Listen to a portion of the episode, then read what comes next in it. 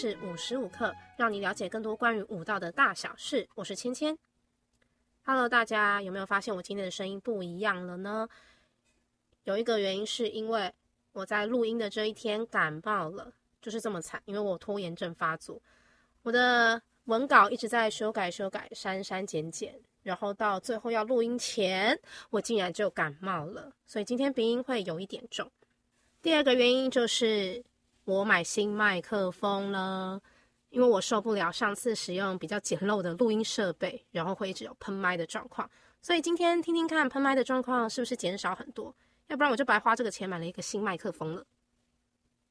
接下来我要宣布的另外一件事情，就是我在节目资讯栏里面附上了小额赞助的链接，如果你喜欢五十五克的话，欢迎大家小小抖内我一下哦。上一集我们讨论到芭蕾舞剧《吉赛尔》，不知道大家有没有进剧场欣赏演出呢？我有，但我为了观看荷兰国家芭蕾舞团的两个首席舞者，所以我换票了。好险好险，我有换票。两位首席舞者玛雅跟 Victor，他们的表演真的是让人家目不转睛。我为了他们两个到剧场观看，在演出过程中，我眼睛也是只盯着他们两个看，常常忽略了旁边的群舞在干嘛。那我觉得很可惜的是。这一次的吉赛尔演出，第一幕有很多的经典部分被抽掉了，像是农夫双人舞。那它的剧情也推演的比较快，一进来男主角就爱上了吉赛尔，太快了，太快！因为原本的舞剧其实也没有这样子写，所以我不知道为什么这次的演出抽换掉这么多经典的部分，而且中场休息有二十五分钟，就有点太长了，有点可惜。但我还是非常欢迎没有看过吉赛尔舞剧的人，可以到剧场欣赏。他们的演出哦，那我们就开始今天的主题。芭蕾真的是非常优美的艺术。我们从上一集的节目，大家应该就可以发现啊，芭蕾这项艺术的历史其实跟西方历史息息相关，环环相扣。上次因为吉赛尔的舞剧，我们先介绍了十八世纪末到十九世纪初的浪漫芭蕾，那也知道说吉赛尔是比较后期的浪漫芭蕾。那我们今天就把时间线往前拉，拉到芭蕾最初的源头。在整理舞蹈的历史时，它真的是非常困难，因为舞蹈是一个动态的艺术，它是一个即时的、当下的，而且是一种转瞬即逝的艺术。你一眨眼，眨个眼睛，它下一秒呈现的状态或者是画面就不一样了。它很难像音乐有乐谱的记载，或者是说绘画这项艺术被保存下来，它只能透过像是编舞家的手稿啊，或者是呃前辈传授。动作给后辈，然后一代一代相传下来，然后还有一个过去很难完整记载的舞谱。我指的是过去的舞谱哦，不是我们现在比较常使用的拉邦舞谱。拉邦舞谱的准确性就非常高了，但过去的舞谱大概就是文字形容或者是画画脚步的舞步的走向或进行。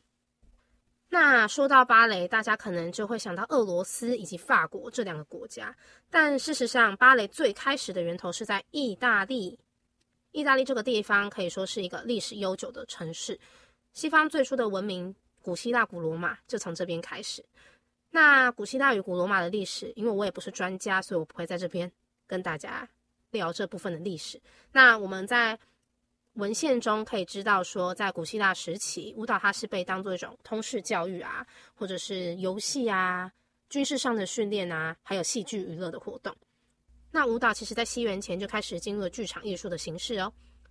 不过，到了中世纪之后，基督教文化掌权，所有事情都是以宗教为主。这时候，宗教的权力凌驾在各个国王或者是领主的上面，所以一开始有很多艺术形式都被禁止了。因为教会的人啊，认为这些艺术会让人们接近魔鬼，像是戏剧啊、马戏的表演，甚至包含我们现在所说的舞蹈表演。那时候还流传了一句话，叫做“哪里有舞蹈，哪里就有魔鬼”。但我认为啦，唱歌跳舞是人的本能和天性，禁止它是没有用的。就像青少年或者小朋友，你越跟他说不行、不行、不行，啊，小朋友就越想做。有有位大师在他的书中就有记录到，在地方小的小教堂里面呢，人们其实还是会偷偷的跳舞。当然，随着时间上的推移，这些禁令就逐渐的废止了。后来，舞蹈甚至变成宗教仪式里的一部分。根据《圣经旧约》中历代至上十三章第八小节记载着，大卫和以色列众人在神前用琴、瑟、锣、鼓号作乐，极力跳舞歌唱。所以在一四五零年，基督教世界的塞维亚大教堂建立完成之后，他们引入了西班牙的塞伊斯舞。赛伊斯舞以前是六个人的舞蹈，现在则是由十个小男孩在圣坛前进行表演。那除了在教堂中我们可以看见舞蹈，在民间也可以看到农民在丰收的时候唱歌、拍手，还有跳舞，跟我们的原民舞蹈有点像。他们会围圆圈，然后牵手、歌唱，还有弹奏乐器。看，看来生而为人，不论东西方，开心的时候都会跳舞唱歌呢。在西元一千年以后，这些土风舞出现在狂欢节啊，或者是领主贵族的交际场合。这些贵族会邀请农民进入宫廷交际场合表演，贵族们开始觉得哇，这舞蹈很有趣哦，他们就开始学习这些舞蹈，舞蹈就渐渐成为上流社会的社交活动之一。当然，农民跟贵族的舞蹈有很大的不同。首先，就是因为农民的服装为了要劳动，会比较轻便而且好活动。第二个就是农民都在广场上或农地上跳舞，脚下所踩的地板是土壤，是石头。因为上面这两点，农民的动作幅度都会比较大。而且有一些跳跃的动作，可是贵族就没有办法这样了，因为到了中世纪后期啊，贵族的服装通常都有繁琐的装饰，所以活动上都会受到限制。像是女生的头上会穿戴一些帽子，然后他们的上衣是用金鱼骨所做成的马甲上衣。你可以看到今天节目的图片，女生的脖子上面都会有大大的白色领子，这个叫做拉夫领。那男生则是会穿着尖尖的鞋子啊，然后手上会拿着他们的配件，所以因为这些服装的限制，动作并没有办法像现在这么的华丽跟复杂。经过转化之后，这些贵族的舞蹈动作就会以滑步还有走路为主，而这些贵族跳的舞蹈后来变成文艺复兴时期凸显宫廷奢华以及权势的一种手段。舞蹈没有很复杂。他们会踩着有节奏的步伐，优雅的走在宫殿里面，或者他们也会加入一些哑剧的元素或手势。在当时的舞蹈其实不是欣赏用的哦，他们是社交，拿来 social 的。甚至跳得很好的男生啊，会多了升迁的机会。要升官发大财，你的舞蹈就要跳得好哦。这些舞步真的是简单到我用讲的，你都可以跟上。如果你现在有空的话，你试着站起来做做看。注意听喽，左脚往前踩一步，右脚向前合并；右脚往前踩一步，然后左脚向前合并。接下来，左脚踩一步，右脚向前踩一步，左脚再向前踩一步，右脚向前合并。哇啦！恭喜你已经可以挤进上流社会了，你已经学会基本的舞蹈步伐了。有没有发现他们是从左脚开始呢？因为呢，舞蹈大师说，左脚往前踩的时候是右脚支撑，那通常大家右脚都比较有力气。书上是这么说的啦。他们会绕着宴会厅跳舞，虽然说是跳舞啦，但我觉得更像在走路。但没有办法，这些贵族的服装比现在新娘礼服来的更笨重。其实我觉得能走路都已经很厉害了啦。这些舞蹈已经超过五百年的历史了，说要完全复刻这些舞蹈真的很困难。据我所知，瑞士的古乐学院现在还有在研究这个时期的舞蹈以及音乐哦。那我们在现今的芭蕾舞剧以及西方的电影中，也可以看到这些经过华丽化的场景跟舞步。你们可以看看一部电影叫做《莎翁情史》，其中就有跳舞的片段，有一点像，但为了电影，他总是要改变一下、转化一下。我还记得我去听讲座的时候，那些老师总是会开玩笑的说，这段舞蹈是好莱坞式的舞蹈。那我自己在观赏芭蕾舞剧《罗密欧与朱丽叶》的时候，也有看到类似的场景跟舞蹈。当然，它也是经过芭蕾化的交际舞。上面所说的都是芭蕾的前身，我觉得它更像是我们现在所熟知的交际舞。但芭蕾就是从这样的脉络下慢慢分支出来，成为一个重要的艺术。芭蕾真正诞生在十五世纪的文艺复兴，大家有没有发现？我到现在都称它为芭蕾，而非芭蕾舞，因为芭蕾 （ballet） 在英文、还有法文中，它就是指芭蕾这个舞舞蹈艺术。我们不会说它是 ballet dance，所以在中文的翻译上面，我们应该要叫它芭蕾，而不是芭蕾舞。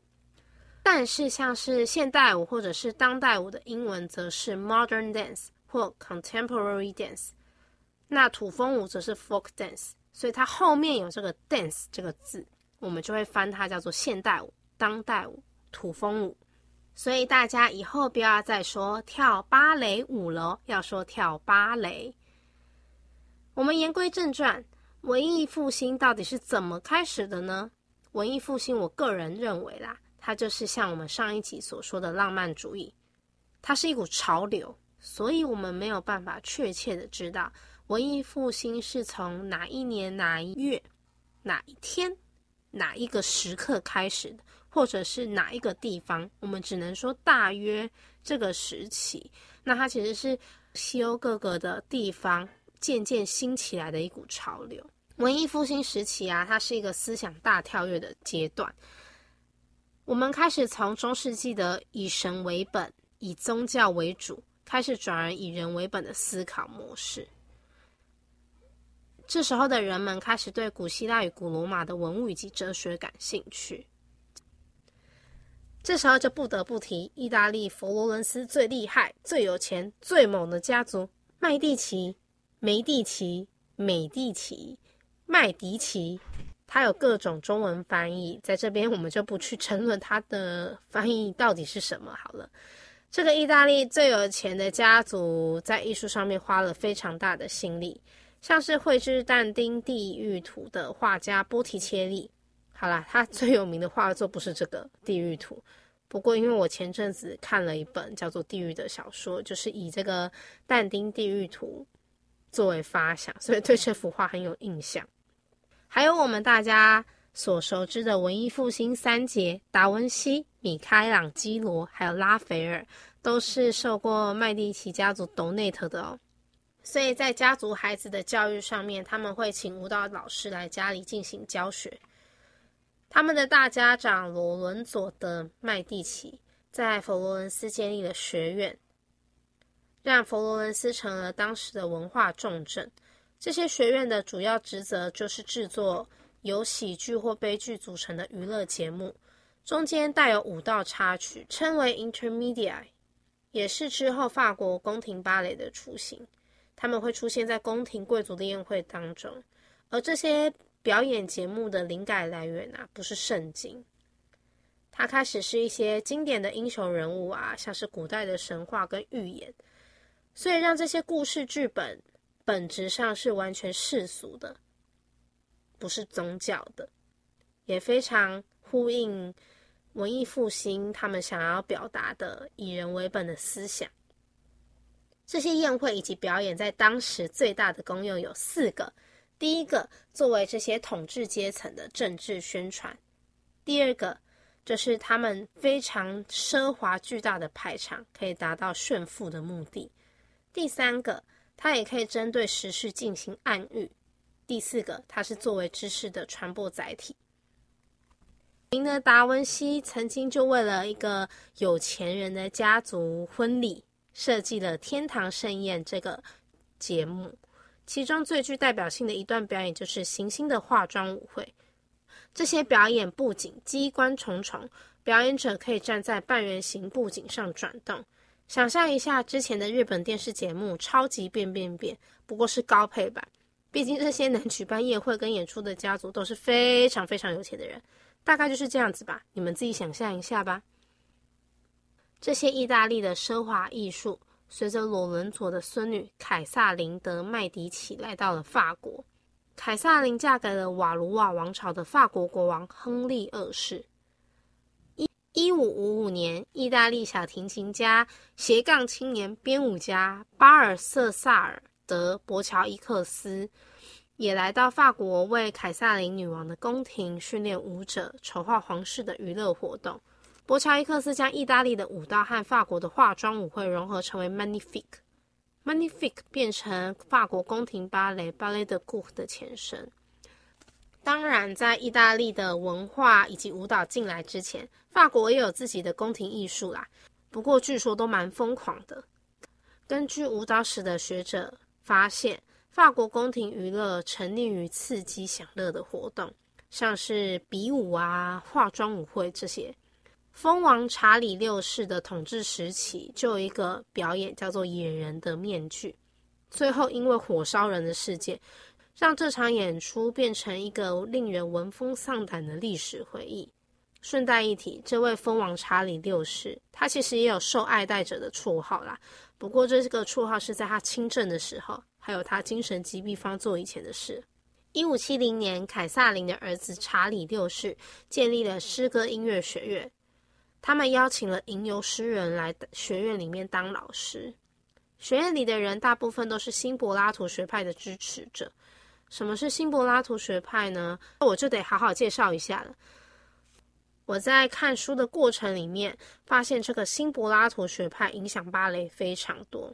新柏拉图主义对所有存在的事物进行了系统性的排序。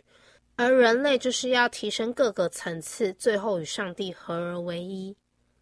所以，文艺复兴时期的舞蹈啊，都反映了新柏拉图主义的核心理念。透过高度组织的舞蹈，反映上帝创造宇宙的和谐；透过严谨的节奏，将舞蹈、音乐和语言协调成一个有规律的整体，最后抵达在思想和身体上使人完美的境界。精准的步伐、节拍、形式，搭配了几何的概念，彰显宇宙的秩序。一五八一年，第一个芭蕾舞剧《皇后喜剧芭蕾》（Ballet Comique de la Reine） 就是在这个时期诞生的。皇后喜剧芭蕾是宫廷宴会中的众多娱乐活动之一。这些表演者并不是在舞台上演出哦，是在观众的面前演出。晚宴从晚上十点开始。持续六个小时，跟我们现在去夜场一样。想想还真疯狂哎！芭蕾就是在这样的背景下慢慢开始的。时间来到十七世纪初期，波旁王朝的路易十三继位。路易十三的妈妈也是来自麦地奇家族，想当然，她也是一位艺术爱好者。所以，路易十三很小的时候就开始学习跳舞了。他不仅能跳，还可以自己创作。而他的大臣红衣主教黎塞留 （Armand Jean de Blazes, Cardinal Duc de h i s i l i e r et Duc de Fonsac），他的头衔很长。从芭蕾中发现，哎，有利可图哦。黎塞留希望透过芭蕾体现出。法兰西王国存在于法兰西国王的身上，国王的身体既神圣又不可分割。也就是说，法兰西国王就是法兰西，而法兰西就是法兰西国王的概念啦。就是在这个时候，芭蕾不再只是一种艺术，或者是为了宇宙的和谐，或者是说它是一个社交手段，它变成一种政治宣言哦。这时候的路易十三，他会饰演半神的角色。作品《La Délivrance de Renaud》，国家教育研究院翻译的是瑞纳多的解放啦。但我个人觉得 Renaud 应该翻成何诺或者是雷诺，比较接近法文的音。故事是说一位勇敢的骑士，这位勇敢的骑士是由路易十三的朋友饰演的，被女巫阿米德的魅力所诱惑。那由路易十三饰演的主角。以及他的同伴们就前来解救这位勇敢的骑士，打破了阿米德的魔咒。路易十三开始透过芭蕾的作品塑造自己国王的权威以及至高无上的形象，同时表演的舞台也开始有了改变呢。意大利的布景设计师开始将舞台架高，加上了幕，开始有了现代镜框式舞台的雏形。路易十三，他的儿子路易十四，就是我们大家都知道的太阳王 The Roi Soleil。太阳王这个称号不是他自己说的哈，是因为他常常饰演太阳神阿波罗的角色而得到太阳王的称号。l 莉他能跳，能编曲，又能编舞。在 Lily 的一生之中，国王一直支持着他，而且非常青睐这位艺术家。他是路易十四统治时期完美的艺术人物。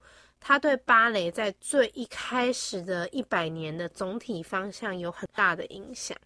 而吕里跟伟大的法国剧作家莫里埃也有许多合作。路易十四跟爸爸最大的不同就是他饰演了太阳神阿波罗，而爸爸则是饰演半神的角色，一半神话一半人的角色。